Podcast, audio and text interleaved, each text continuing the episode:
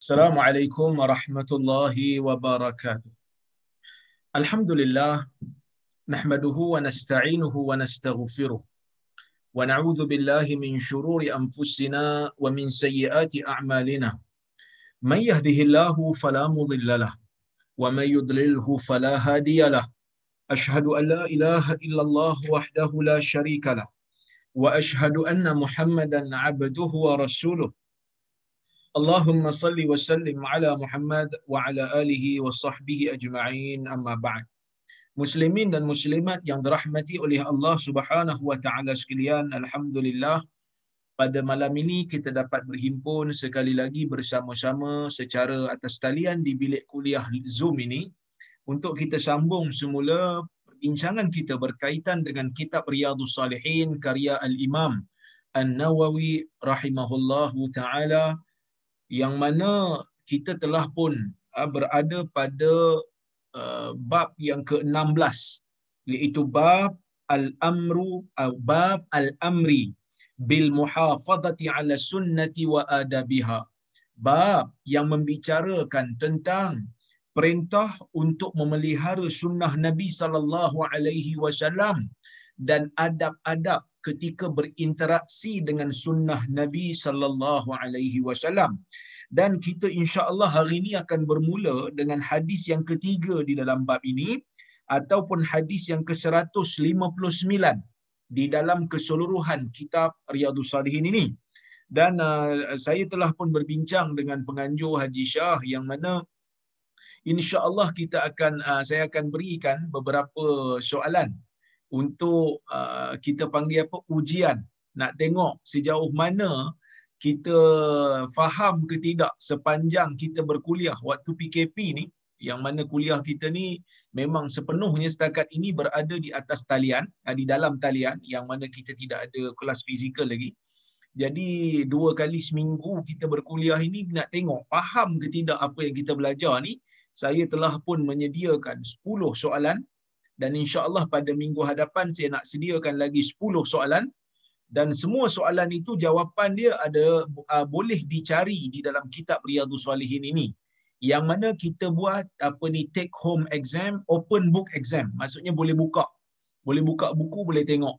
Uh, yang mana kalau kita rasa susah nak apa nak cari jawapan walaupun boleh buka, uh, boleh buka buku ah bayangkanlah orang mengaji agama waktu saya belajar dulu tak boleh buka buku kadang-kadang hadis pun dia tak letak. Uh, kita kena hafal. Jadi tak apa tuan-tuan dan puan-puan. Uh, paling tidak kita nak tengok faham ke tidak? Nanti jawapan saya akan bagi insya-Allah bila sampai masanya kita tengok jawapan masing-masing. Betul ke tidak apa yang kita faham? Betul ke tidak jawapan yang kita berikan bagi setiap soalan yang saya bagi itu Baik, tuan-tuan dan puan-puan dan rahmati Allah sekalian, kita masuk ha, ke dalam hadis yang kita nak bincangkan pada hari ini. Hadis pertama untuk malam ini ialah kata Al-Imam Nawawi rahimahullah. As-salis an Abi Hurairah radhiyallahu anhu anna Rasulullah sallallahu alaihi wasallam qaal kullu ummati yadkhuluna al-jannah illa man aba. Qila wa man ya'ba ya Rasulullah? Qala man ata'ani dakhala al-jannah wa man 'asani faqad aba. Rawahu al-Bukhari yang bermaksud hadis ni hadis riwayat al-Imam al-Bukhari di dalam sahihnya yang bermaksud hadis yang ketiga daripada Abi Hurairah daripada Abu Hurairah radhiyallahu anhu katanya sesungguhnya Rasulullah sallallahu alaihi wasallam bersabda setiap daripada kalangan umat aku ini akan masuk ke dalam syurga. Setiap daripada umat aku akan masuk ke dalam syurga kecuali mereka-mereka yang aba. Kecuali mereka-mereka yang ingkar. Qila Maka ditanya kepada Nabi sallallahu alaihi wasallam, siapa yang bertanya? Sahabat bertanya. Salah seorang daripada sahabat yang tidak dinyatakan oleh Abu Hurairah namanya kerana tak ada kepentingan pun kita nak tahu siapa yang bertanya yang penting kita dapat tahu apakah yang ditanya maka dia bertanya kepada Nabi sallallahu alaihi wasallam qila wa may ya'ba ya Rasulullah? Siapakah itu orang yang ingkar wahai Rasulullah? Kata Nabi sallallahu alaihi wasallam qala man ata'ani dakhala al-jannah? Sesiapa yang taat kepada aku dia akan masuk ke dalam syurga kata Nabi. Wa man asani faqad aba. Sesiapa yang sesiapa yang menyanggahi aku sesiapa yang derhaka pada aku kata Nabi faqad aba maka dialah orang yang ingkar dengan aku Tuan-tuan dan puan-puan yang rahmati Allah Subhanahu wa taala sekalian. Bila Nabi sallallahu alaihi wasallam menyebutkan kullu ummati yadkhulunal jannah, setiap daripada kalangan umat aku ni masuk ke dalam syurga, kullu ni masuk semua. Semua daripada kalangan umat Nabi sallallahu alaihi wasallam. Dalam bahasa agama, ya dalam bahasa agama, umat ni ada dua makna. Umat ni ada dua kategori. Yang pertama, umat ni ialah yang kita panggil sebagai ummatu uh, ummatu da'wah ataupun umat yang mana mereka ini telah menerima uh, uh, apa sorry ummatul ijabah. Satu yang dipanggil sebagai ummatul ijabah satu lagi kita panggil sebagai ummatul da'wah. Ummatul ijabah ialah orang-orang yang telah uh, menjawab ataupun orang-orang yang telah menyahut seruan Nabi sallallahu alaihi wasallam menjadi mukmin. Yang mana mereka ini telah pun menjadi mukmin dan mereka ini telah pun mengakui bahawasanya Nabi Muhammad sallallahu alaihi wasallam adalah adalah nabi mereka. Itu kategori yang pertama yang kita panggil sebagai ummatul ijabah yang mana mereka ni telah sedia sedah uh, apa ni sudah sedia beriman. Uh, yang mana tuan-tuan dan puan-puan yang rahmati Allah Subhanahu wa taala sekalian, ini umat umat al-ijabah. Satu lagi ummatud da'wah. Yang mana ummatud da'wah ialah umat yang mana yang Nabi sallallahu alaihi wasallam utus diutuskan untuk mereka. Tak kiralah sama ada mereka ni nak uh, beriman kepada Nabi sallallahu alaihi wasallam ataupun tidak selagi mana mereka ini hidup di akhir zaman selagi mana mereka ini hidup ketika mana Nabi sallallahu alaihi wasallam diutuskan menjadi nabi sallallahu alaihi wasallam diutuskan menjadi nabi diberikan wahyu maka mereka ini adalah ummatud dakwah ummatud dakwah yang dimaksudkan oleh nabi sallallahu alaihi wasallam yang dimaksudkan oleh uh, apa ni ulama-ulama Islam ialah umat yang layak menerima dakwah Nabi, umat yang yang yang mana perlu disampaikan kepada mereka dakwah Nabi. Seperti mana yang disebutkan di dalam hadis yang mana dalam hadis Nabi sallallahu alaihi wasallam menyebutkan wallazi nafsi biyadi la yasma'u bi ahadun min hadhihi al-ummah yahudi wala nasrani thumma yamutu wa lam yu'min billadhi ursiltu bihi illa kana min ashabin nar. Hadis riwayat Imam Muslim. Nabi sallallahu alaihi wasallam menyebutkan, Nabi kata tidak ada demi Tuhan yang diriku, demi Tuhan yang nyawaku berada di tangannya. La yasma'u la yasma'u ahadun min hadhihi ummah. Tidak ada seorang pun yang mendengar kalamku daripada umat ini. Daripada umat ni Nabi kata, Yahudi wala nasrani. Sama ada dia tu yang mendengar tu Yahudi ataupun Nasrani. Summa yamut. Kemudian dia meninggal dunia. Walam yu'min billazi ursiltu bihi. Kemudian dia tidak beriman dengan wahyu yang mana aku diutuskan dengan wahyu tersebut illa kana min ashabin nar melainkan dia akan masuk ke dalam neraka maksudnya apa bila nabi kata min hadhil ummah tidak ada seorang pun daripada kalangan umat ini yang mendengar kalamku, yang mendengar hadisku, yang mendengar Al-Quran yang ku bawa daripada kalangan umat ini. Umat ni bukan umat Islam lah. Sebab tu Nabi kata Yahudi ataupun Nasrani, dia dengar dah. Kemudian dia mati dalam keadaan dia tidak beriman dengan wahyu yang ku bawa, melainkan dia ni, eh, melainkan dia ni mesti akan masuk ke dalam neraka Allah.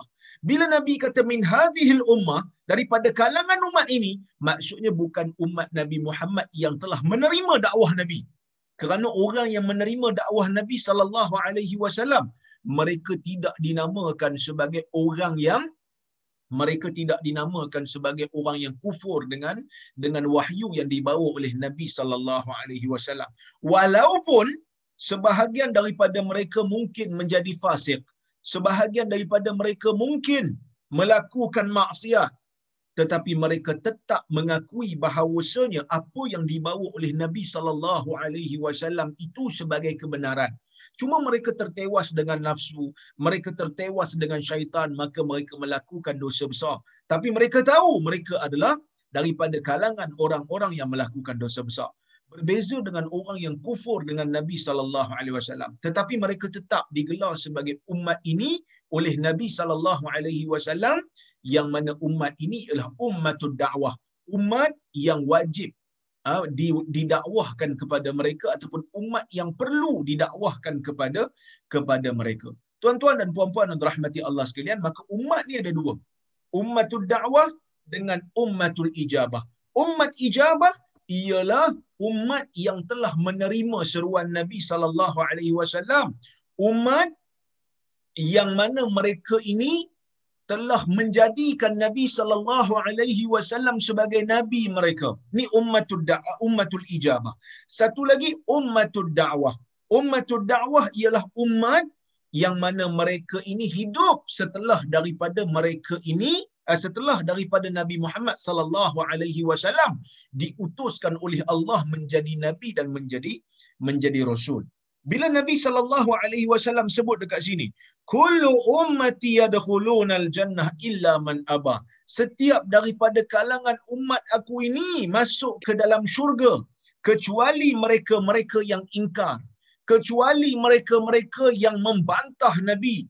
Aba, aba wastakbar dalam al-Quran bila menyebutkan tentang iblis, Allah menggunakan juga perkataan aba, aba wastakbar, degil, ingkar dan juga besar diri.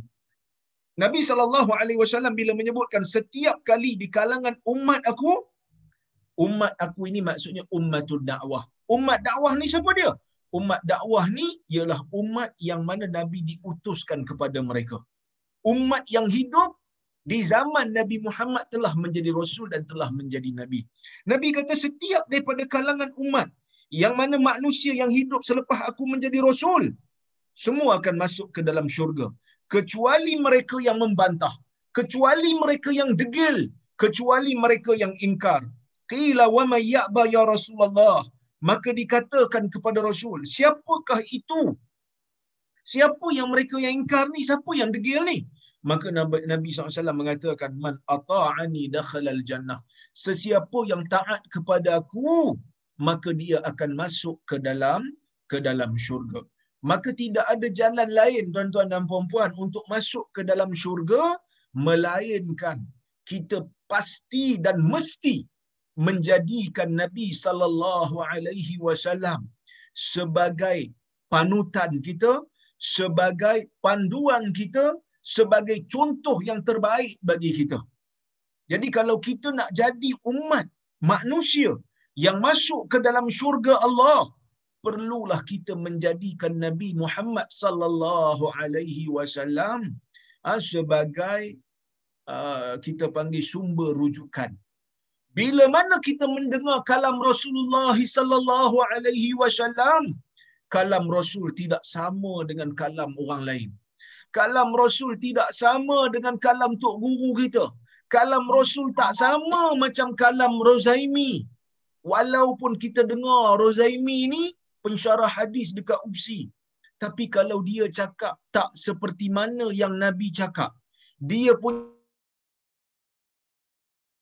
cakap bercanggah dengan apa yang Nabi cakap. Maka tuan-tuan dan puan-puan yang rahmati Allah sekalian, pada waktu tu, kalam Rozaimi tidak ada nilainya. Kerana Rozaimi tidak diutuskan oleh Allah untuk menjadi Rasul, untuk menjadi contoh kepada manusia. Sebaliknya hanyalah Rasulullah sallallahu alaihi wasallam. Nabi Muhammad bin Abdullah dia saja yang diutuskan oleh Allah menjadi penutup bagi segala rasul khatamun nabiyyin penutup segala rasul, penutup segala nabi. Maka tuan-tuan dan puan-puan dan rahmati Allah sekalian, kita kena setkan bermula daripada saat ini. Kalau kita tak sedar lagi, kita kena bermula pada saat ini menjadikan kalam Rasul sebagai kalam yang utama, kalam yang pertama daripada kalangan manusia yang mana tidak ada kalam manusia lain yang lebih bernilai daripada kalam Rasul.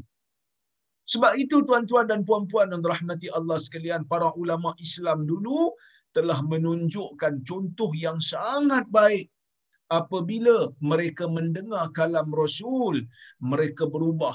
Walaupun walaupun mereka telah mengamalkan sesuatu yang bercanggah dengan apa yang disebutkan oleh hadis walaupun puluhan tahun Al-Imam Al-Khattabi rahimahullah seorang ulama hadis yang mana dia ni tuan-tuan dan puan-puan pakar bahasa. Dia ada macam-macam kitab antaranya kitab Ma'alimus Sunan. Kitab Ma'alim Sunan uh, mensyarahkan hadis-hadis di dalam Sunan Abi Daud. Khattabi ni orang hebat. Dia mengatakan dan dia mengatakan tok guru dia uh, tok guru dia ni ada waktu baru tahu bahawasanya makna sesebuah hadis yang mereka faham tu salah. 40 tahun dah pegang pendapat yang salah. Apabila mereka tahu makna yang sebenar bagi hadis tu, mereka terus ubah kepada yang betul. Mereka tak mengatakan, alah tak apalah, kita ni dah lama dah amal yang ni. Tiba-tiba datang pula orang nak bagi tahu kita salah. Memanglah salah tapi tak tak apalah. Kita nak buat macam mana? Kita ni tak mau pecah belahkan masyarakat. Tuan-tuan dan puan-puan yang rahmati Allah sekalian, ini bukan adab ha, ulama-ulama hadis. Ulama-ulama hadis apabila mendengar hadis daripada Nabi sallallahu alaihi wasallam, mereka terus ubah. Bila dengar hadis daripada Nabi sallallahu alaihi wasallam, mereka terus hargai kerana tidak ada sesuatu pun yang kalamnya boleh setanding dengan kalam Nabi sallallahu alaihi wasallam. Tuan-tuan dan puan-puan rahmati Allah sekalian, apa yang menyedihkan kita pada hari ini? Yang menyedihkan kita pada hari ini, kadang-kadang kita sampaikan kalam Nabi sallallahu alaihi wasallam. Kita ajak orang untuk beramal dengan hadis yang sahih. Tiba-tiba orang duk kata kat kita macam-macam. Tiba-tiba orang label kita macam-macam ada yang label kita pemecah belah masyarakat. Ada yang label label kita menghalang orang beribadat. Ada yang label kita suka bincang benda remeh temeh ada yang label kita wahabi terus. Tuan-tuan dan puan-puan yang dirahmati Allah sekalian sesiapa yang merasakan diri dia menghargai kalam Nabi sallallahu alaihi wasallam melebihi kalam orang lain. Sesiapa yang mendapati amalan yang ditunjukkan oleh Nabi sallallahu alaihi wasallam lebih bernilai daripada kalam orang lain maka berbahagialah. Maka beruntunglah mereka. Walaupun mereka digelar dengan pelbagai gelaran walaupun mereka digelar sebagai orang yang jumut, orang yang ekstrim, orang yang wahabi, biarkan tuan-tuan dan puan-puan. Kerana di zaman Nabi sallallahu alaihi wasallam nabi sendiri di uh, nabi sendiri dilabel dengan labelan gila.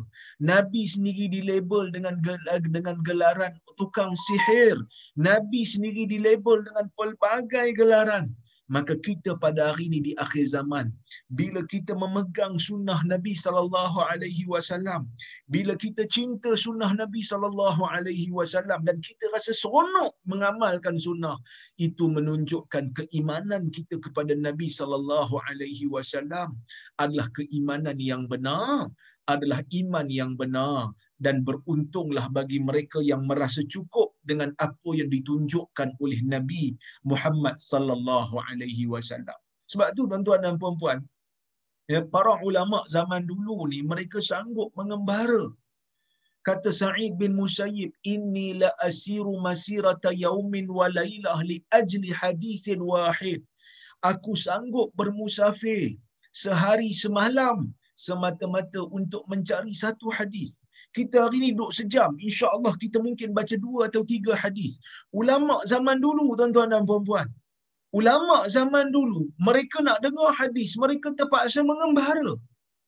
Kita hari ni duduk dalam rumah, buka laptop, sambil minum kopi, sambil cicah biskut lutut, dengan kopi O boleh dengar dua tiga hadis. Beruntungnya kita di zaman ni. Zaman dulu mereka terpaksa mengembara. Kata Ibnu Hibban ketika menulis kitab Sahih Ibnu Hibban ataupun nama sebenar Sahih Ibnu Hibban adalah nama kitab dia At-Taqasim wal Anwa'.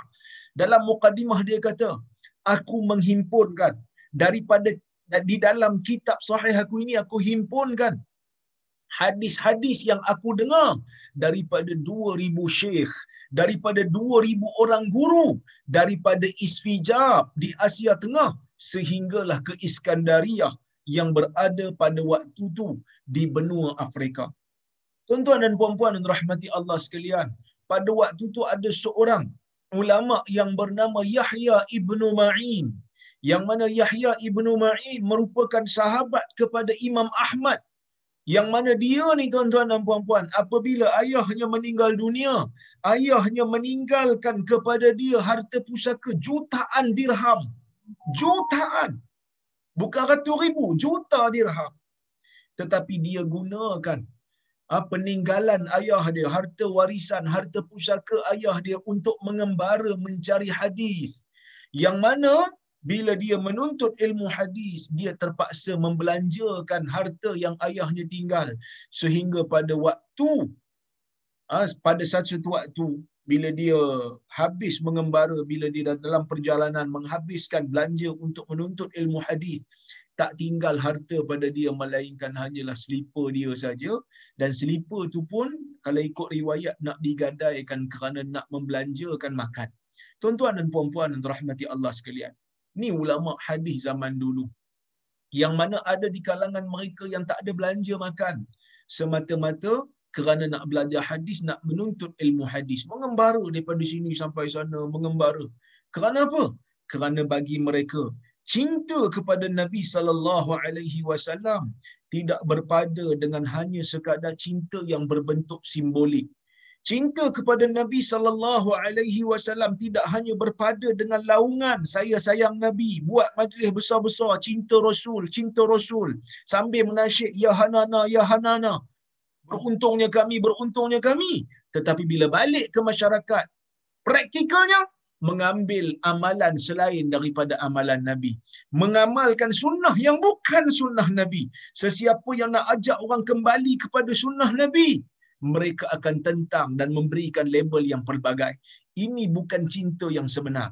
Cinta yang sebenar ialah mereka yang mengamalkan sunnah Nabi. Mereka yang membaca sunnah, mengamalkan sunnah, menyebarkan sunnah dan mempertahankan sunnah Nabi sallallahu alaihi wasallam. Walaupun lambang capal Nabi tak ada kat kepala mereka, tetapi nama Nabi tetap berada di jiwa mereka. Kadang-kadang sebahagian daripada kita capal, lambang capal letak atas kepala. Tetapi amalan tidak pernah sampai ke jiwa. Jadi sebab itu tuan-tuan dan puan-puan, kalau nak menjadikan diri kita ni selamat dan masuk syurga, pastikan sayang Nabi dan amalkan apa yang Nabi tunjuk. Kerana dalam sirah ada satu golongan yang mana mereka ni sayang kepada Nabi sallallahu alaihi wasallam tetapi tetap masuk dalam neraka. Siapa dia? Abu Talib. Abu Talib sayang kat Nabi.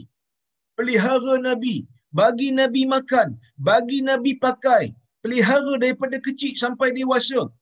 Biarkan Nabi berdakwah sehingga kan dia ni yang mempertahankan Nabi sallallahu alaihi wasallam dan menghalang Nabi daripada orang-orang lain membahayakan Nabi tetapi dia tidak beriman dengan Nabi sallallahu alaihi wasallam dan tidak mahu mengikut dakwah Nabi sallallahu alaihi wasallam maka akhirnya dia berada di dalam neraka.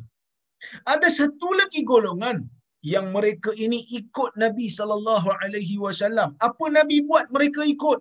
Nabi salat mereka ada di belakang Nabi tetapi dia menyimpan benci dan dendam kepada Muhammad sallallahu alaihi wasallam dan mereka ini juga tidak selamat yang mana Allah Subhanahu wa taala kata mereka berada di tingkat yang terbawah sekali dalam neraka.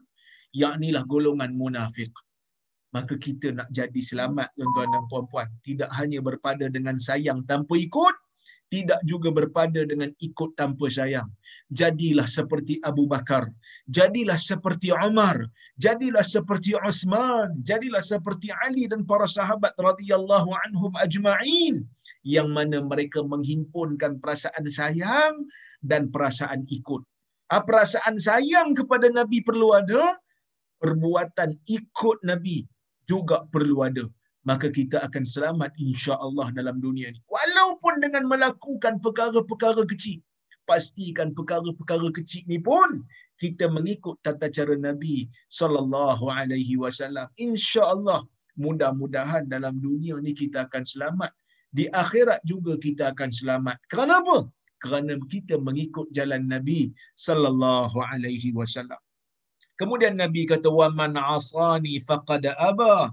Sesiapa yang menderhakai aku maka dialah orang yang ingkar kepadaku. Maksudnya tak mau beriman dengan Nabi Muhammad sallallahu alaihi wasallam, mengingkari sunnah Nabi, mengingkari ajaran Nabi, kata Nabi bohong, tak mau ikut dan besar kepala, mereka inilah yang akan dicampakkan oleh Allah Subhanahu wa taala ke dalam neraka. Walaupun dia kata aku beriman kepada Allah, walaupun dia kata Allah lah yang menciptakan alam ini, walaupun dia kata aku ni sembah-sembah Tuhan juga, tetapi bila mana dia ingkar bahawasanya Nabi Muhammad sallallahu alaihi wasallam sebagai utusan Allah maka dia juga dianggap tidak beriman dia juga dianggap sebagai orang yang kafir dan ingkar kepada arahan Nabi Muhammad sallallahu alaihi wasallam. Maka sebab itu kata Syekh Mustafa Bura ketika mana dia menghuraikan hadis ni dia kata di antara faedah hadis ni dia kata dukhulul jannah masyrutun bi ta'atillah taala wa ta'ati rasulih sallallahu alaihi wasallam. Nak masuk ke dalam syurga Allah Syaratnya apa? Syaratnya perlu taat kepada Allah. Taat kepada Allah macam mana? Tengok Quran. Apa yang Allah suruh buat, apa yang Allah Taala larang jangan buat. Apa yang Allah Taala kata benda jahat, benda buruk tinggalkan. Wa ta'ati rasulih sallallahu alaihi wasallam dan taat kepada rasulnya. Macam mana nak taat kepada rasul? Tengok kepada hadis Nabi sallallahu alaihi wasallam. Bila tengok hadis Nabi kita akan dapat tahu ah benda ni benda ni nabi suka. Benda ni nabi tak suka. Benda ni nabi nabi larang benda ni nabi suruh. Dan kita ikut seperti mana yang nabi Muhammad sallallahu alaihi wasallam tunjukkan. Wa kullu muttabi' lahumma fahuwa muhibbul lahumma sesiapa yang mengikut keduanya sesiapa yang mengikuti arahan Allah dan mengikuti arahan Nabi Muhammad sallallahu alaihi wasallam fahuwa muhibbul lahuma maka dialah orang yang mencintai keduanya iaitu mencintai Allah dan mencintai Rasul. Ya? Wa ma'siyatuhuma dalilun ala dalilu adami hubbihima dan melakukan keingkaran kepada keduanya itu menunjukkan bahawasanya sebenarnya kita tak mencintai keduanya.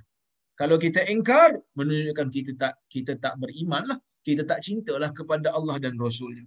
Wa ini da'al mudda'una khilafa dhalik. Walaupun orang-orang yang mendakwa, mereka mendakwa mereka cintakan Allah. Walaupun mereka dakwa, mereka sembah Allah. Tetapi apabila mereka tak ikut perintah Allah, tak ikut perintah Rasul, maka dakwaan mereka itu adalah dakwaan yang kosong, dakwaan yang tidak berbukti. Dakwaan yang tidak berbukti. Tuan-tuan dan puan-puan yang rahmati Allah Subhanahu wa taala sekalian, kita tengok hadis berikutnya.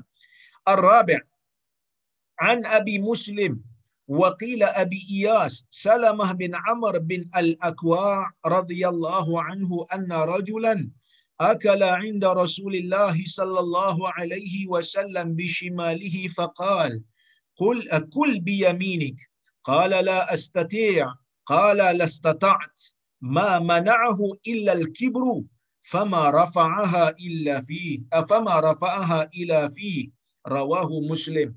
hadis riwayat Imam Muslim yang bermaksud hadis yang keempat daripada Abi Muslim ada juga ulama kata dia ni bukan Abi Muslim dia bukan Abu Muslim tetapi Abu Iyas.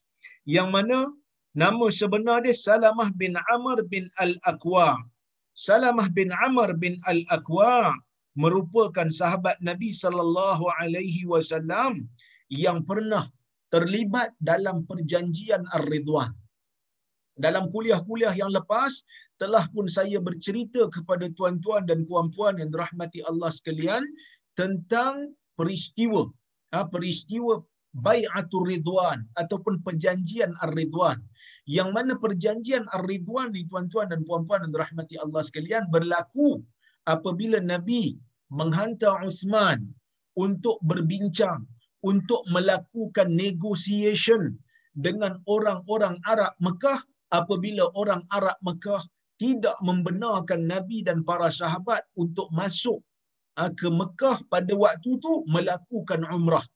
Yang mana kita tahu sebelum daripada Nabi dan para sahabat keluar pergi ke pergi ke Mekah, mereka Nabi SAW telah mendapat mimpi yang Nabi pergi ke Mekah sambil buat umrah. Mereka keluar ha, daripada Mekah membawa ha, binatang haiwan masing-masing sambil mereka ini memakai kain ihram yang mana mereka nak tunjukkan kepada orang Quraisy mereka ni masuk ke Mekah bukan untuk cari pasan bukan untuk bergaduh bukan untuk berperang tetapi mereka masuk untuk beribadat sehinggalah orang Arab Quraisy bagi tahu dapat tahu dan akhirnya mereka menghalang orang-orang Islam untuk masuk ha, untuk masuk ke Mekah pada waktu tu yang mana apabila mereka dihalang Nabi sallallahu alaihi wasallam menghantar Uthman. Mula Nabi nak hantar Umar. Umar tak setuju. Umar kata ya Rasulullah jangan hantar aku lah. Kalau hantar aku ni tak jadi tak jadi negotiation lah mungkin jadi perang lah. Mungkin aku bunuh semua depa ni. Sebab Umar ni dia keras sikit. Ha, ini nak menunjukkan karakter masing-masing tu beza. Ha, sama lah ustaz-ustaz zaman ni pun sama juga karakter beza-beza. Ada orang kata kat saya, dia kata Rora ni pasal apa keras kan? Pasal apa dia tak sama macam ustaz-ustaz lain? Ha, karakter memang macam tu. Ada yang keras, ada yang lembut. Ha, jadi ada, kita kena macam-macam karakter seperti mana sahabat Nabi pun karakter macam-macam. Main bola pun tak semua orang kena jadi defender. Ada orang kena jadi striker. Ha, jadi kalau dalam dakwah ni saya macam striker, striker lah kot kan. Serang, serang, serang kan. Tapi macam tu lah. Ha, ada, ada manusia ni karakter berbeza-beza. Maka Nabi akhirnya menghantar Osman. Oh, Osman agak sedikit lembut. Bila Osman masuk ke Mekah tuan-tuan, uh, Osman radhiyallahu anhu masuk ke Mekah, uh, dia ditawan, dia ditangkap oleh orang-orang Quraisy, uh, dia ditangkap oleh orang-orang Quraisy yang mana selepas daripada dia ditangkap tu, mereka sebarkan berita Osman telah dibunuh. Jadi bila Nabi dan para sahabat tak dapat tahu je Osman telah dibunuh, ha, kononnya Osman telah dibunuh, jadi pada masa tu berlakulah perjanjian Ar-Ridwan uh, perjanjian Ar-Ridwan ni mereka berjanji setia untuk uh, menuntut bela uh, ke atas uh, pembunuhan Osman. Kerana pada masa tu memang mereka merasakan ya, mereka merasakan bahawasanya uh, Osman memang betul-betul telah telah pun dibunuh. Kerana pada waktu tu tuan-tuan dan puan-puan rahmati Allah sekalian, pada waktu tu memang orang Islam dengan orang Quraisy ni sedang sedang berperang. Uh, sedang berperang. Maka sebab itu mereka berjanji setia untuk mempertahankan Osman walaupun sampai walaupun sampai pada waktu itu walaupun sampai mereka terpaksa mengorbankan nyawa mereka sanggup kerana nyawa Osman itu adalah nyawa yang dipelihara di dalam di dalam Islam. Maka sebab itu Allah Subhanahu wa taala di dalam Al-Quran Allah mengatakan laqad radiyallahu 'anil mu'minin ha id yubayyi'unaka tahta asy-syajarah maka Allah Taala kata sesungguhnya Allah telah meredai orang-orang mukmin apabila mereka itu berjanji setia dengan kamu wahai Muhammad ketika mana berada di bawah pokok. Pokok itu dinamakan sebagai pokok Ar-Ridwan. Ha, ini salah seorang daripada orang yang terlibat adalah uh, Salamah bin Amr bin Al-Aqwa. Dan dia ni perjuangan pertama dia ialah uh, selain daripada Bayatul Ridwan, Hudaibiyah lah.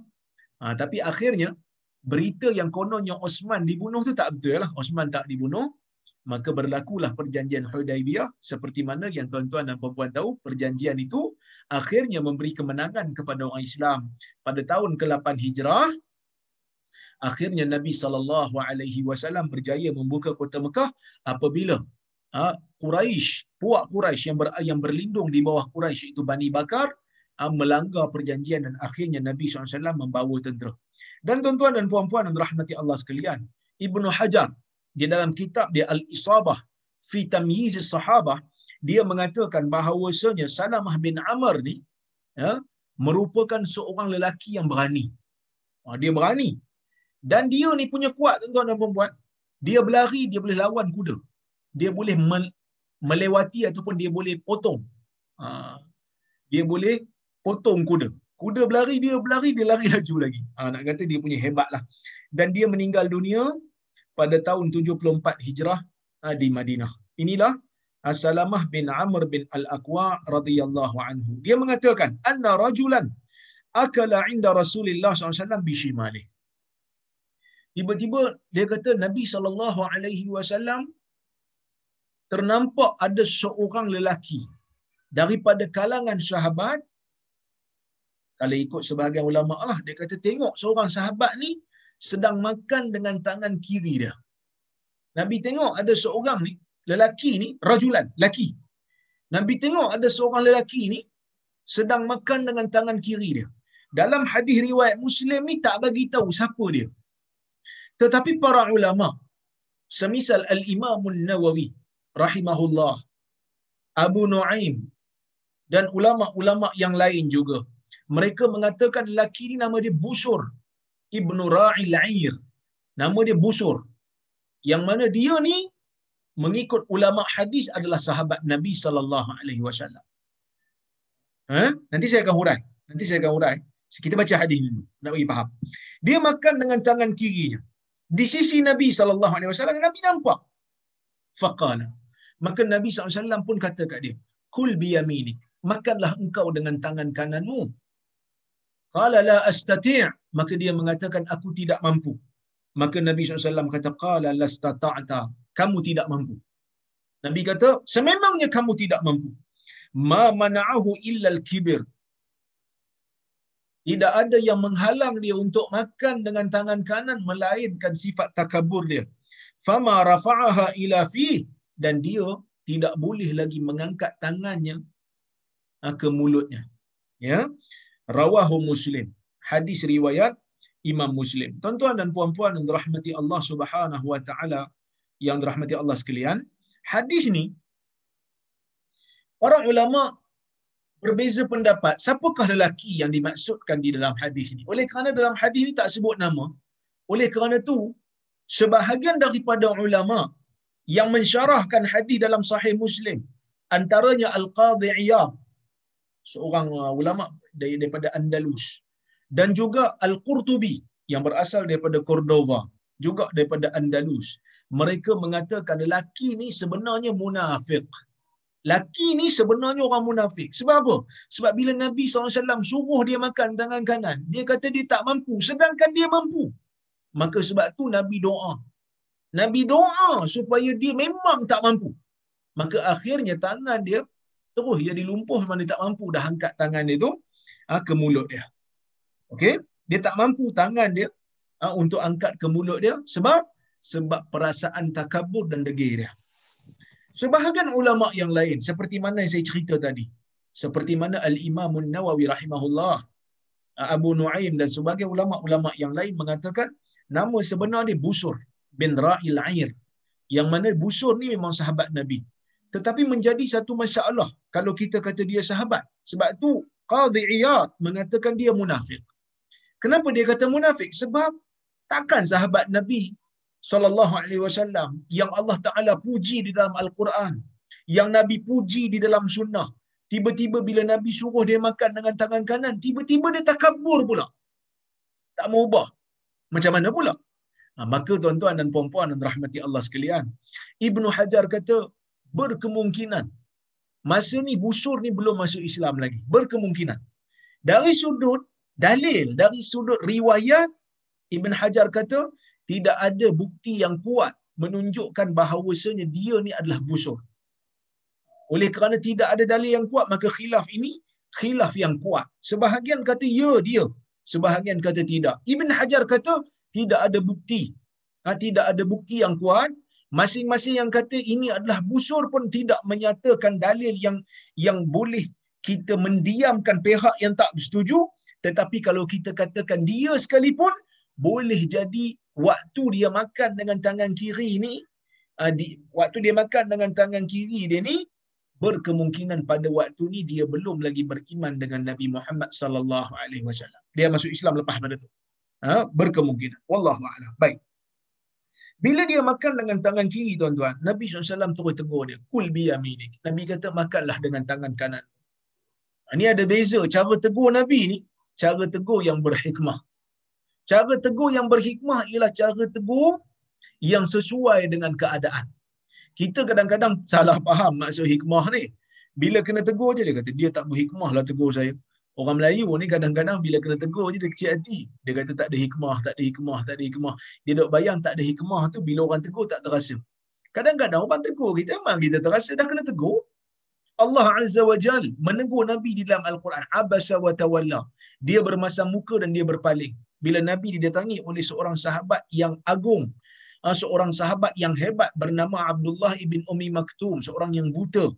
Nabi berpaling dan bermasam muka. Allah Ta'ala tegur Nabi. Direct Allah Ta'ala tegur. Turun surah tu. Hikmah itu hikmah. Kerana Nabi SAW ni manusia dia bukan mempunyai ciri-ciri ketuhanan Allah Taala nak bagi tahu kita sehingga kan nabi pun aku tegur apatah lagi kamu yang merupakan yang merupakan pewaris dia. Pastinya satu-satu waktu dan ketika kamu juga akan ditegur. Kamu juga perlu ditegur bila tersilap langkah. Tuan-tuan dan puan-puan dan rahmati Allah sekalian. Jadi bila nabi tegur tegur depan-depan tegur direct ya tegur depan-depan. Ha, kadang-kadang kita kata eh tegur depan-depan tak berhikmah langsung. Kita kadang-kadang fikir bila bila yang berhikmahnya bila tak tegur langsung ha, itu kira berhikmah sedangkan tak hikmah ni tegur berdasarkan situasi dan keadaan. Kita tengok dia makan dengan tangan kiri. Kita bagi tahu makan tangan kanan teguran nabi ni berhikmah sebab nabi boleh tegur dengan cara lain tapi nabi tak buat. Kalau kita mungkin sebahagian daripada kita duk ingat mentegur eh jangan makan dengan tangan kiri lah. Kan? Ha, jangan makan dengan tangan kiri lah. Boleh juga tegur macam tu. Tapi dia kata, kenapa tak boleh makan dengan tangan kiri? Mungkin dia akan bayang lagi. Sedangkan kita perlu ringkaskan teguran tu. Makan dengan tangan kanan. Yang mana bila kita tegur macam tu, makan dengan tangan kanan. Dia terus faham. Oh, punya makan dengan tangan kiri ni tak boleh. Eh? Ha, makan dengan tangan kiri tak boleh. Baik, Nabi kata, makanlah dengan tangan kananmu. Yang mana tuan-tuan dan puan-puan yang rahmati Allah sekalian. Nabi tegur ni nak menunjukkan adab di dalam makanan yang mana dalam hadis yang lain Nabi wasallam menyebutkan adab-adab yang lain. Ha, ketika mana Nabi nampak seorang budak makan sambil tangannya mengerewang ke sana ke sini ke sana ke sini, Nabi SAW tegur dia. Dia kata, Ya gulam. Nabi kata, Wahai anak muda, Sammillah, wa kul biyaminik, wa kul mimma yalik. Wahai anak muda, bacalah bismillah. Makanlah dengan tangan kananmu dan makanlah yang terhampir dulu. Yang mana yang hampir dengan kita makan dulu.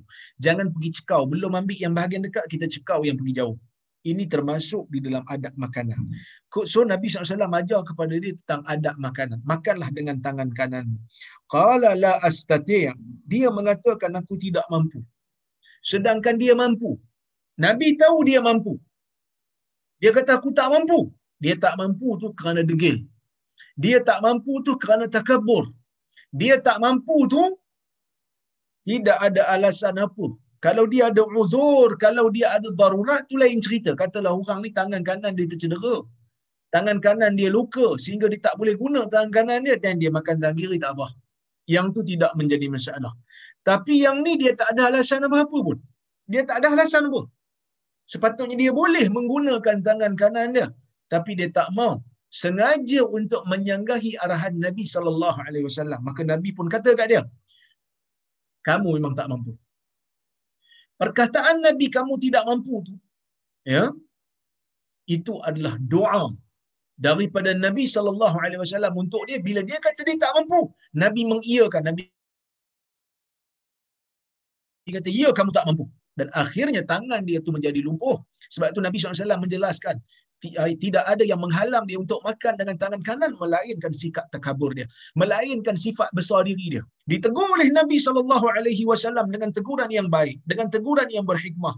Dia menggunakan sifat takabur dia untuk menghalang apa yang Nabi buat untuk menghalang apa yang Nabi anjurkan maka dia layak untuk mendapat doa daripada Nabi sallallahu alaihi wasallam dan akhirnya memang dia tak dia tak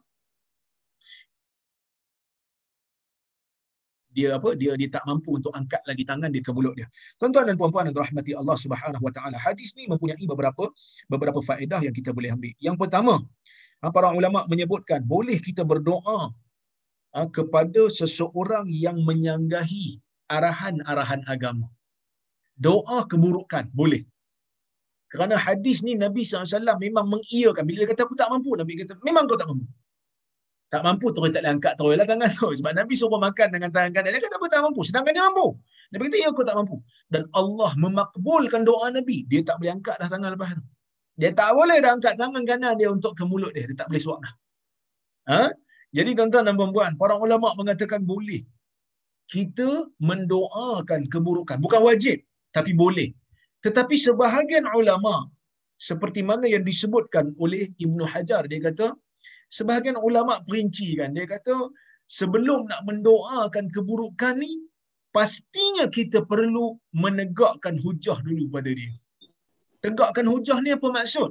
Tegakkan hujah ni maksudnya jelaskan dulu dekat dia benda ni menyanggahi agama benda ni salah pada pandangan agama.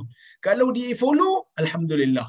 Kerana ini yang ditunjukkan oleh Nabi sallallahu alaihi wasallam sebelum Nabi sallallahu alaihi wasallam doakan dia Nabi arahkan dia dulu makan dengan tangan kanan. Dia tak mau, dia keras kepala dan baru dapat doa. Maka ha, kadang-kadang kita geram sangat dengan orang, jahat sangat kan. Kadang-kadang saya pun ada juga kan.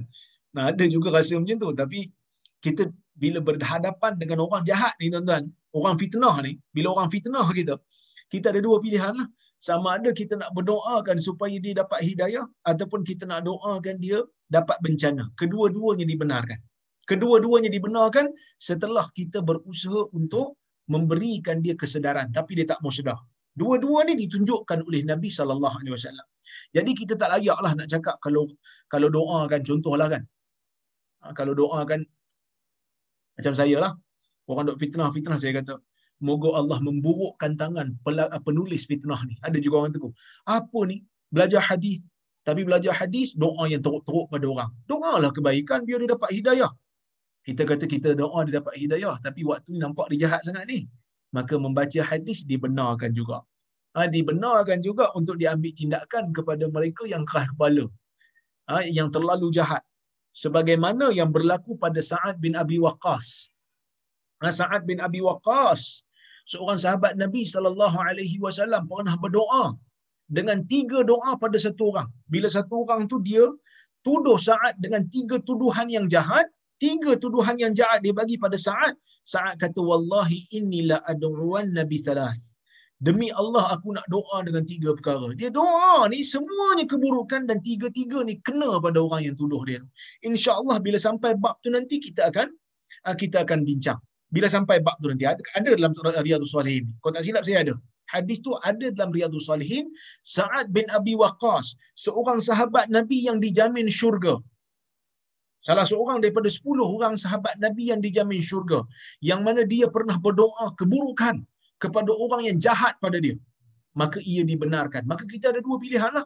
Nak doa hidayah pun Nabi pernah doakan hidayah pada orang yang lawan dia. Ada waktu Nabi SAW mendoakan supaya Allah ambil tindakan pada orang yang betul-betul jahat. Tetapi sebelum nak doa jahat ni, pastikan ah, bukan doa jahat, doa keburukan. Sebab sebelum nak doa keburukan pada orang ni, pastikan kita menegakkan hujah dulu. Ha, kita menegakkan kepada dia hujah, kita tegakkan dulu apa yang dikatakan kebenaran. Kalau kah kepala, then kita kita boleh doakan keburukan pada dia. Maka sebab itu tuan-tuan dan puan-puan rahmati Allah sekalian. Di dalam ramai-ramai hadis ah, ulama-ulama hadis ni kadang-kadang kita akan jumpa ha, ulama-ulama hadis bila dia mereka berhadapan dengan pembohong dan pendusta agama, mereka akan doakan. Qabbahallahu wadi'ahu. Moga Allah Subhanahu wa taala memburukkan wajah orang yang memalsukan hadis ni. Ha, ini nak bagi tahu serius ah. sebab dia jahat sangat, reka hadis dan sandar kepada Nabi SAW, maka mereka layak menerima doa daripada muhaddisin. Ha, jadi itu tak salah. Eh? Baik, kemudian tuan-tuan dan puan-puan rahmati Allah, hadis ni menjadi bukti bagi sebahagian ulama yang mengatakan wajib makan dan minum dengan tangan kanan. Kenapa? Kerana bila Nabi doa sehingga tangan dia apa ni lumpuh, bila Nabi doa sampai tangan dia lumpuh tak boleh angkat, menunjukkan benda ni benda serius lah bukan benda sunat. Majoriti ulama kata sunat makan dengan tangan kanan, minum dengan tangan kanan. Manakala sebahagian ulama seperti Ibnul Arabi, seperti Ibnu Hazmin, nah, mereka mengatakan makan dengan tangan kanan adalah satu kewajipan berdasarkan kepada hadis ni. Dan juga hadis yang lain Nabi SAW kata, La ya'kul ahadukum bishimalihi wala yashrab bishimalihi fa inna syaitan ya'kul wa yashrab bishimalihi atau kama qala Rasulullah yang mana dalam hadis Nabi sallallahu alaihi wasallam kata janganlah ada salah seorang daripada kamu makan dengan tangan kirinya dan jangan minum dengan tangan kiri sesungguhnya syaitan yang makan dan minum dengan tangan kiri jadi bila Nabi menyamakan perbuatan itu dengan perbuatan syaitan, maka ia menunjukkan makan dan minum dengan tangan kiri ini adalah satu benda yang haram. Yang tidak boleh untuk dilakukan. Ha, tapi majoriti ulama kata tak sunat. Ha, uh, majoriti ulama kata sunat makan dengan tangan kanan, makruh minum minum dengan dan makan dengan tangan kiri. Kerana menurut mereka ni termasuk dalam bab adab. Bab adab ni tak masuk dalam wajib. Dia kata sunat saja. Paling tinggi pergi sunat. Tetapi kalau tengok pada hadis ni nampak Nabi serius. Nampak Nabi SAW serius sampai Nabi doakan supaya tangan dia tu memang tak boleh angkat lagi lah. Sebab dia takabur. Maka majoriti ulama kata Nabi doakan keburukan pada dia tu bukan kerana dia tak nak amal benda yang sunnah. Tak nak amal benda sunat. Tetapi sebab dia rasa benda sunat tu macam dia berat nak buat macam dia degil. Sedangkan Nabi anjurkan benda yang baik. Tetapi tuan-tuan dan puan-puan, ha, saya nampak wallahu alam nampak nampak wajib tu pun pandangan yang kuat ah. Ha, dalilnya juga kuat, maka kita cubalah lepas ni makan dan minum dengan tangan dengan tangan kanan. Ha, dengan tangan kanan. Kecuali kalau ada darurat. Contohnya tangan kita cedera. Tangan kita sakit. Tangan kita berbalut tak boleh guna ha, tangan kanan kita tak boleh guna untuk menyuap makanan dan kita guna tangan kiri lah. Tapi kalau tangan kita tangan kanan kita mesti boleh pakai, kita pakai. Dan juga darurat ni bila kita nak minum air dalam bekah yang besar. Yang mana kita terpaksa angkat untuk pegang dua-dua tangan. Dua-dua tangan ni okey. Ha, dua-dua tangan dibenarkan. Yang mana yang dilarang hanyalah tangan kiri saja, bukan dengan tangan Ha? Tapi sebahagian kita kadang-kadang dia nak minum tu dia tak nak pegang dengan tangan kanan dia sebab tangan kanan dia kotor mungkin dia ambil tangan kiri dia dan dia tolak dengan tangan tangan kanan. Ha, dia minum macam tu. Wallahu alam dia tak adalah seperti mana yang disebut dalam hadis minum dengan tangan kiri sebab dia minum dengan dua-dua. Dia minum dengan dua-dua. Tapi alangkah baiknya kalau dia bersihkan dulu tangan dia dengan dia jilat tangan dia kemudian dia pegang cawan tu ha, bukannya kotor sangat pun. Ha, tapi kalau dia dia tolak macam tu pun, wallahu alam itu dah membezakan daripada apa yang disebut oleh Nabi minum dengan tangan kiri kerana syaitan betul-betul minum dengan tangan kiri lah. Baik, tuan-tuan dan puan-puan yang dirahmati Allah sekalian. Itu yang ketiga. Faedah yang keempat, ya, yang kita boleh ambil daripada hadis ni adalah ha, Islam ni begitu kita panggil universal ataupun kita panggil syumul. Islam ni betul-betul lengkap sehingga kan dalam bab makan dan minum pun ada adab yang perlu untuk dipatuhi. Sehingga dalam bab makan minum pun Nabi ajar. Nabi ajar macam mana adab makan, macam mana adab minum, jangan berikan diri kita ni mencontohi syaitan dalam tingkah laku sehinggalah dalam bab makanan. Begitu hebatnya Islam tuan-tuan dan puan-puan yang diturunkan oleh Allah kepada manusia ni sampai bab tidur dia ajar, bab masuk toilet dia ajar, Ah, bak makan dia ajar, bak minum dia ajar. Semua benda dia ajar. Daripada muka mata waktu pagi sampai nak tutup mata waktu nak tidur. Islam ajar tata cara kehidupan orang Muslim. Supaya mereka ni ada panduan. Supaya kehidupan mereka ni kehidupan yang sentiasa terikat dengan disiplin yang ditetapkan dan diletakkan oleh Allah dan ditunjukkan oleh Nabi Muhammad sallallahu alaihi wasallam dalam kehidupannya. Maka sebab itu kata Syekh Mustafa Bukhari dia kata hadis ni apa dia punya apa? Dia punya faedah selain daripada apa yang saya sebutkan tadi dia kata uh, wa, uh, dia kata istihbabul akl bil yamin wa karahiyatul akl bil shimal haitsu la uzra yamna'u min al akl bil yamin kamaradin aw qat'in. Uh, dia Syekh Mustafa Bukhari ni dia mazhab Syafi'i uh, bermazhab Syafi'i. Uh, dia bermazhab Syafi'i ya saya pernah jumpa dia dan saya berguru dengan dia hadis 40 uh, kitab hadis 40 ni saya belajar dengan dia. Memang dia pun yang tulis ni. Hadis 40 ni saya talaki dengan dia. Dia orang Syria seminggu sekali dia akan datang ke Jordan kerana dia pensyarah pelawat di Jordan. Jadi saya pergi jumpa dengan dia, baca buku ni, hadis 40 dengan dia. Dia bermazhab syafi'i. Dia kata hadis ni menunjukkan sunat makan dengan tangan kanan. Kerana mazhab syafi'i kata sunat. Tetapi sebahagian ulama mazhab syafi'i, minoriti ulama mazhab syafi'i, Al-Imam Ibn Al-Arabi, uh, Syaukani mengatakan wajib. Ibn Hazmin kata wajib. Tapi pendapat yang kata wajib ni pun kuat dia punya dia punya dalil ya dan uh, di, dimakruhkan makan dengan tangan kiri. Ini pendapat mazhab Syafi'i. Bila mana tidak ada keuzuran yang menghalang dia untuk makan dengan tangan kanan, seperti sakit ataupun terputus tangan. Katalah tangan dia memang kudung, tangan kanan dia kudung tak dia nak makan, dia makan tangan kiri tak apa. Wa mithlul akli kullu amrin syarif dan semua yang yang yang seumpama dengan makan ni semua perkara-perkara yang mulia. Maka disunatkan untuk kita pakai tangan kanan berbeza dengan benda yang kotor istinja tangan kiri lah. Berdasarkan kepada hadis Aisyah yang mana Aisyah dalam hadis riwayat Abu Daud kata Aisyah kanat yadun Nabi SAW al-yumna li ta'amihi wa tuhurihi wa kanat shimaluhu li khalaihi wa ma kana min adha.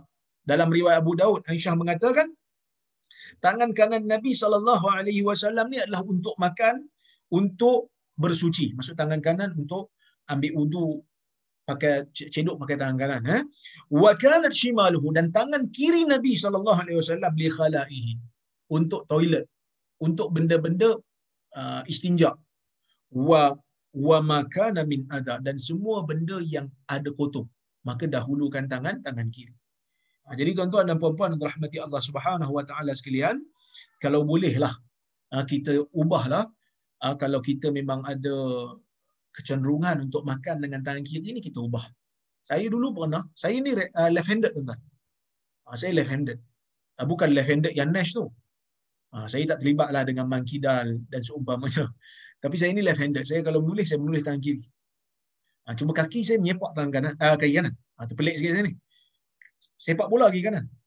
Menulis tangan kiri. Pening sikit. Tapi tak apalah. Orang kata rare lah, rare. Spesies yang rare. Maka uh, waktu saya kecil-kecil dulu, makan memang kalau menyuap dengan mulut ni tangan kanan lah sebab memang dia ajar dari kecil. Tapi kalau makan pakai sudu ni, saya akan pakai tangan kiri. Bila saya masuk sekolah menengah, saya meneruskan benda tu. Walaupun orang dok tegur, orang kata makan tangan kanan, saya kata tak boleh, tak boleh. Sebenarnya, perasaan tak boleh tu, kita je kata tak boleh. Sebenarnya boleh. Sampailah satu ketika, Allah Ta'ala hantarkan satu orang. Ya, saya tengah makan pada masa tu. Waktu tu saya tingkatan lima. Makan dekat kantin. Tingkatan lima ni kalau kat sekolah asrama, dia lah orang yang paling berpengaruh lah. Sebab dia tingkatan lima, dia paling senior lah kata. Tiba-tiba tengah-tengah makan, tuan, tengah sedar menyuap pakai tangan kiri dengan sulu, tengah makan mi ni, kat kantin. Datang satu orang, buat Allah kecil je budak ni. Budak tingkatan satu. Dia pegang saya, kata, bang, bang, makan dengan tangan kanan. Saya tengok dia tuan-tuan, budak kecil, tingkatan satu, tegur budak tingkatan lima. Saya malu sungguh. Saya pun tengok dia, saya kata, apa pasal? Dia kata makan tangan kanan bang. Lepas saya kata, oh iya ke? Ya, ustaz tu suruh. Saya tengok. Saya tengok dia tunjuk kat jauh tu, dekat meja yang dua langkah pada meja saya. Saya tengok ada seorang ustaz. Ustaz tu ustaz saya lah. Ustaz tu dia hantar satu orang yang saya rasa malu dan akhirnya pada waktu tu, bermula pada saat tu, saya merasakan keperluan untuk saya tukar, ubah sikap saya. Yang mana saya kata, kalaulah waktu ni Allah Ta'ala malukan aku dengan hantar satu orang budak yang lebih muda pada aku untuk tegur. Lepas ni tak tahulah siapa lagi akan tegur aku, aku rasa malu. Saya tukar tuan-tuan, saya ubah, saya makan dengan tangan, saya menyuap dengan tangan. Waktu tu juga saya tukar, saya tukar, saya tukar. Saya cuba, saya cuba, saya cuba dan akhirnya Alhamdulillah sebenarnya saya boleh Alhamdulillah hari ini makan dengan sudu ke, makan pakai tangan ke, terus direct ke, menyuap ke, saya akan makan pakai tangan kanan. Minum pun sama dengan tangan kanan. Maka tuan-tuan dan puan sebenarnya kita boleh ubah. Kalau ada yang kata, Ustaz saya tak boleh ubah. Itu sebenarnya hanyalah perasaan kita, kita boleh. Kalau tak boleh pun, usaha kita, usaha demi usaha demi usaha, usaha itu juga membuahkan hasil. Usaha itu juga akan memberikan kita pahala kerana kita ni sentiasa memaksa diri kita untuk berada di atas sunnah Nabi sallallahu alaihi wasallam. Jadi tuan-tuan insya-Allah bagi siapa-siapa yang left handed macam saya ni, ubahlah insya-Allah. Kalau saya boleh, kita semua boleh. Kita semua boleh insya-Allah. Eh? Baik tuan-tuan dan puan-puan dan rahmati Allah sekalian. Uh, saya rasa cukuplah sekadar untuk malam ini insya-Allah. Um, saya doakan mudah-mudahan ada manfaat yang kita boleh ambil. InsyaAllah. Baik. Uh, kita tengok uh, soalan kalau ada soalan ya. Baik. Assalamualaikum Ustaz. Waalaikumsalam. Bila kita makan steak, kita pegang pisau dengan tangan kanan dan garpu dengan tangan kiri. Bila potong daging untuk portion kecil untuk suapan, kita pakai garpu dari tangan kiri untuk cucuk masuk ke mulut. Adakah ini salah? Ya, ini adalah satu kesalahan. Cadangan saya adalah kita potong, potong, potong, potong, potong. Kemudian kita cucuk makan dengan tangan kanan. Ah, okey. Maksudnya kita potong semua dulu. Ataupun kita potong sikit, cucuk pun dengan tangan kanan, masukkan dalam tangan kanan. Ha, macam saya senang lah. Sebab saya memang potong tangan kiri. So, saya potong tangan kiri, saya suap tangan kanan. Ha, tak apalah nampak pelik sikit lah. Tapi tak apa. Kerana kita nak mengamalkan, nak mengamalkan sunnah. Eh? Nak mengamalkan sunnah, pahala besar insyaAllah. Baik, tuan-tuan dan puan-puan dan rahmati Allah sekalian, kita tengok hadis yang, uh, kita tengok soalan berikut. Eh? Assalamualaikum. Waalaikumsalam. Saya pohon pencerahan mengenai hadis yang saya pernah baca, yang saya pernah dengar, yang roh di alam barzah akan mendengar tapak kaki orang yang hadir ke perkebumian jasadnya. Dan selepas tapak kaki tak akhir, tidak lagi kedengaran dua malaikat hadir untuk menyoalnya. Adakah ini hadis yang sahih? Hadisnya adalah hadis seperti berikut. Sekejap, saya tunjukkan kepada tuan-tuan. Eh. Ada hadisnya, hadis yang sahih daripada Nabi SAW.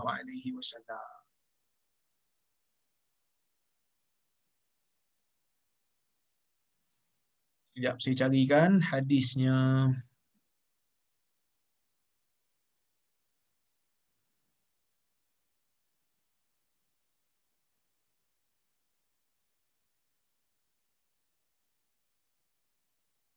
Eh, okay, ini hadisnya. Tuan-tuan tengok dekat saya punya skrin. Eh.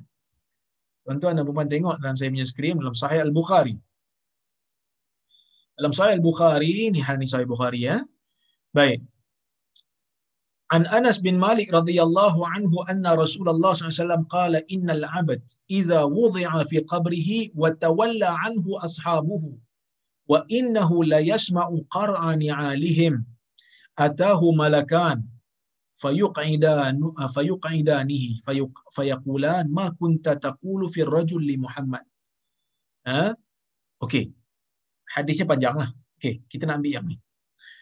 Daripada Anas bin Malik radhiyallahu anhu, kata Anas, sesungguhnya Rasulullah SAW bersabda, sesungguhnya seorang hamba apabila diletakkan di dalam kuburnya dan kawan-kawannya yang berada di kubur itu beredar daripadanya dan dia mendengar qara'ani alihim dia mendengar bunyi derapan kasut mereka ha, lepas tu baru datang dua malaikat dan malaikat mendudukkan dia lepas tu berlakulah soal jawab di antara malaikat dengan dengan mayat tersebut. Jadi hadis ini adalah riwayat Al-Imam Al-Bukhari hadis yang sahih.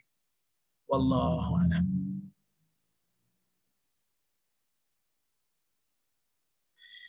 Assalamualaikum Ustaz. Waalaikumsalam. Saya nak tanya, ada atau tidak dalil yang menjelaskan bahawa makan harus duduk, tak boleh berdiri? Sebenarnya makan dan minum sunnahnya adalah duduk.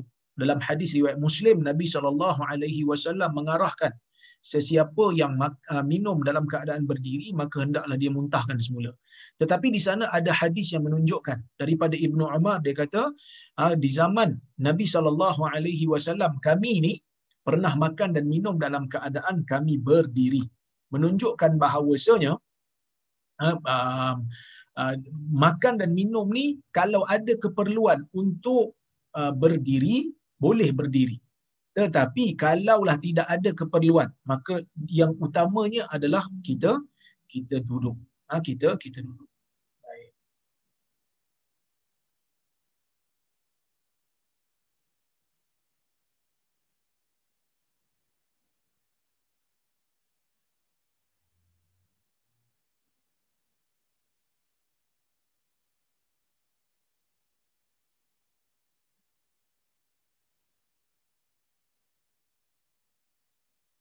Salam Ustaz Waalaikumsalam. Etika makan orang Amerika memang pindahkan garpu ke tangan kanan selepas potong daging. Oh, masuk orang Amerika pun ha, mungkin dia orang tahu kot sunnah makan tangan kanan ni. Ha, ini ini benda benda rare lah. Ha? Ha, benda rare yang mana saya pun baru tahu ni. Yang mana kebiasaan kita tengok memang uh, orang menyuap pakai tangki tapi yang ni sebenarnya uh, memang rare lah. Ha? Memang rare. Baik.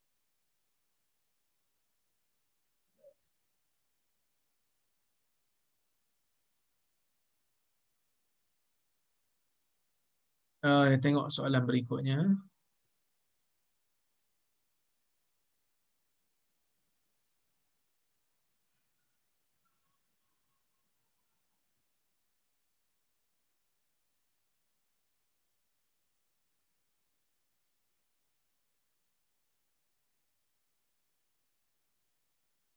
Okey. Ini ada soalan lagi. Okay, mana tadi? Salam Assalamualaikum salam. Adakah Nabi bertongkat sepanjang hayatnya? Adakah ia sunnah? Terima kasih. Baik, tuan-tuan dan puan-puan dan rahmati Allah sekalian. Um, Nabi memang ada pakai tongkat. Ha, Nabi memang pakai tongkat. Tapi adakah sepanjang hayat? Tentulah tidak. Waktu Nabi kecil-kecil, Nabi tak pakai tongkat lah. Kan? Jadi tongkat ni, bila ada keperluan, kita pakai lah. Ha, bukan semestinya ha, bukan semestinya kita tak ada keperluan kita nak pakai tongkat tidak semestinya baik ha?